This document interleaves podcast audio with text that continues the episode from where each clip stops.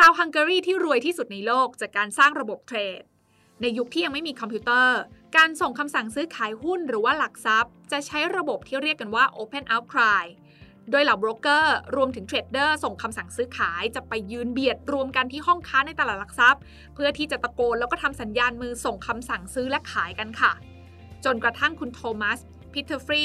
ได้ริเริ่มนำโปรแกรมคอมพิวเตอร์ไปใช้ในห้องค้า และต่อมาเนี่ยก็ได้เจรจากับทางตลาดหลักทรัพย์ของทางสหรัฐอเมริกา ให้หันมาใช้ระบบคอมพิวเตอร์แทน และนี่ก็คือจุดเริ่มต้นของการส่งคำสั่งซื้อขายแบบออนไลน์ที่เราใช้กันอยู่ในปัจจุบัน คุณโทมัสกลายมาเป็นผู้มีบทบาทสำคัญต่อระบบการซื้อขายหลักทรัพย์ดิจิทัลแถมปัจจุบันยังกลายมาเป็นผู้ที่ร่ำรวยที่สุดในรัฐฟลอริดาเขาคนนี้มีเรื่องราวที่น่าสนใจอย่างไร ลงทุนแมนจะเล่าให้ฟัง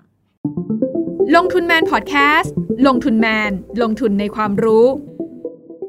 และนี่คือลงทุนแมนจะเล่าให้ฟังพอดแคสต์ที่จะนำหลากเรื่องหลายประเด็นมาพูดคุยกันสบายๆ ในสไตล์ลงทุนแมน สนับสนุนโดยแอป Blockdit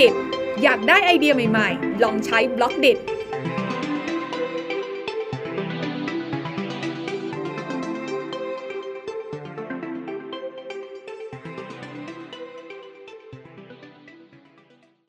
มัสพีเทอร์ฟีเกิดที่เมืองบูดาเปสต์ประเทศฮังการี ในปี 1944 ตอนที่เขาอายุได้ 12 ปีเนี่ยนะคะ คุณพ่อของเขาเนี่ยตัดสินใจอพยพไปที่อเมริกาคนเดียว เพราะตอนนั้นเนี่ยเกิดการปฏิวัติฮังการีขึ้นในปี 1956 แต่ว่าไม่ประสบความสำเร็จ แต่ว่าตอนนั้นเนี่ยทางคุณโทมัสไม่ได้ตามคุณพ่อไปนะคะ เขาเพิ่งมาตามไปตอนปี 1965 ตอนนั้นเนี่ยเขาอายุ 21 ปีค่ะ เขาตัดสินใจเลิกเรียนวิศวกรรมศาสตร์กลางคัน เพื่อที่จะอพยพไปที่นิวยอร์กอเมริกา ตอนนั้นคุณพ่อของเขาเนี่ยก็กำลังเริ่มต้นครอบครัวอยู่กับภรรยาคนใหม่นะคะ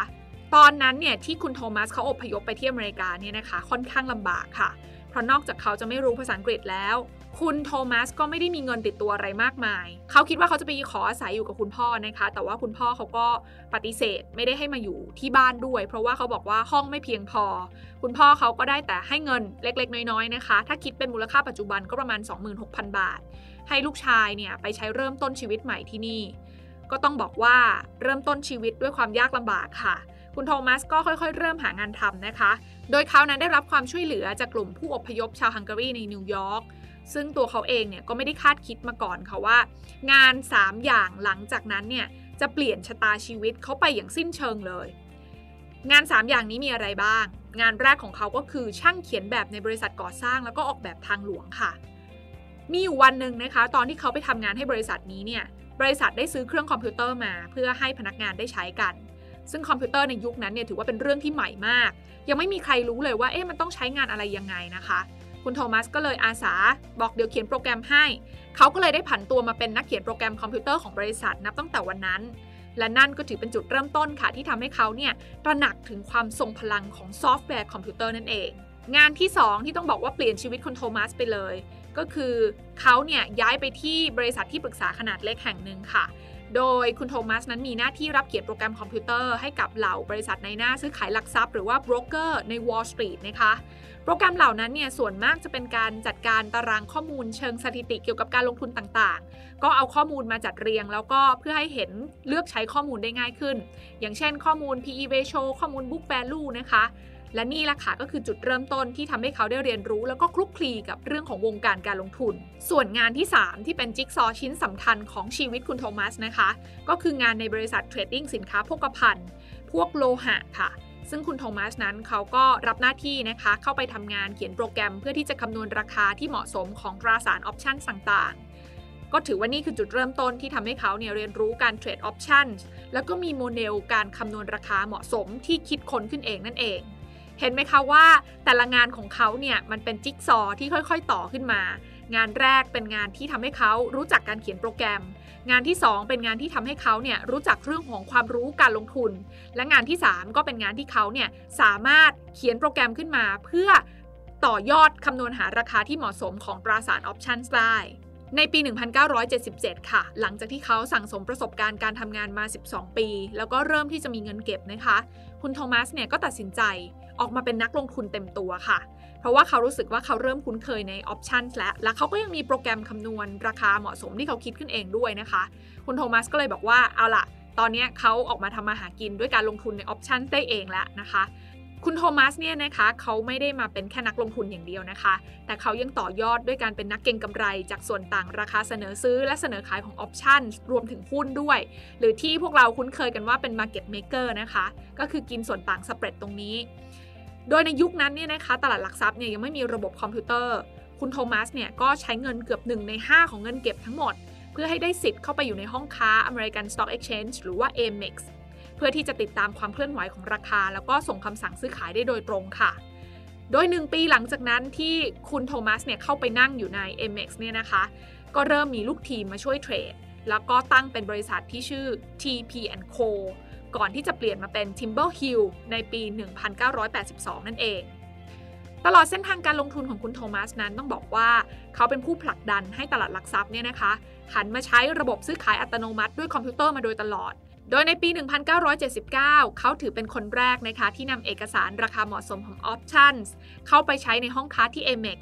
ซึ่งข้อมูลตรงนั้นเนี่ยเป็นราคาที่มาจากการคำนวณโดยโมเดลส่วนตัวของเขาค่ะ ปี 1983 เขาถือเป็นคนแรกเลย ที่นำอุปกรณ์คอมพิวเตอร์มือถือ เข้าไปใช้ในห้องค้านะคะ ซึ่งก็คล้ายๆกับ iPad ในปัจจุบันค่ะ โดยเขาได้พัฒนาซอฟต์แวร์ เพื่อที่จะให้อุปกรณ์นั้นเนี่ย สามารถคำนวณราคาเหมาะสมของออปชันได้ทันที แล้วก็สามารถใช้ส่งคำสั่งซื้อขายได้ด้วย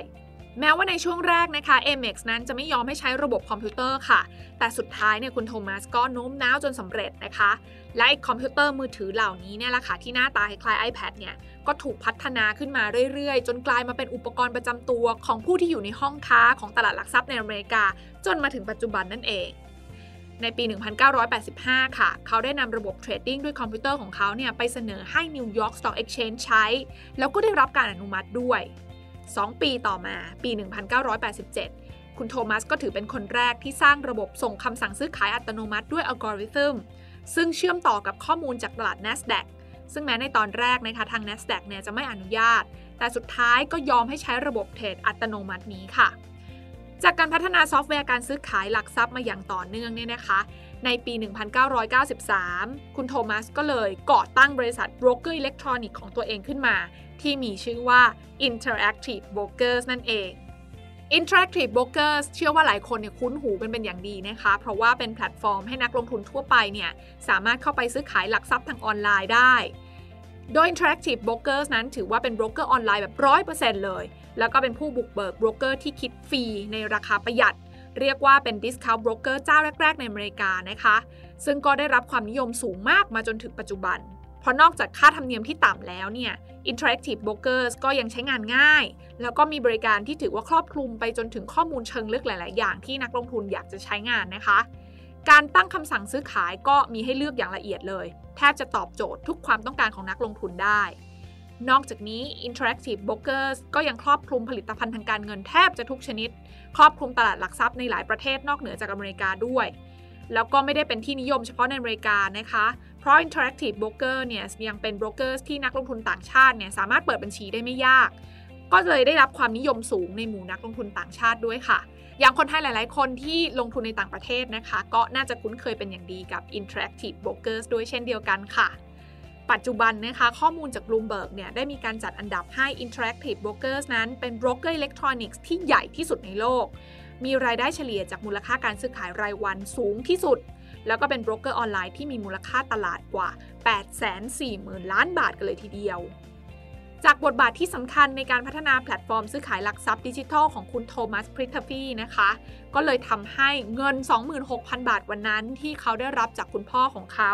ตอนย้ายจากฮังการีมาอยู่ที่อเมริกาใหม่ ๆปัจจุบันนี้กลายเป็นทรัพย์สินมูลค่าสูงกว่า 680,000 ล้านบาทแล้ว และสิ่งเหล่านี้ก็ทำให้คุณโทมัสพริตทฟี เป็นผู้ที่ร่ำรวยที่สุดในรัฐฟลอริดา และเป็นชาวฮังการีที่รวยที่สุดในโลกนั่นเองค่ะ กดติดตามลงทุนแมนพอดแคสต์ได้ทุกช่องทาง ทั้ง Spotify, SoundCloud, Apple Podcast, Podbean และ b ล็อกดิ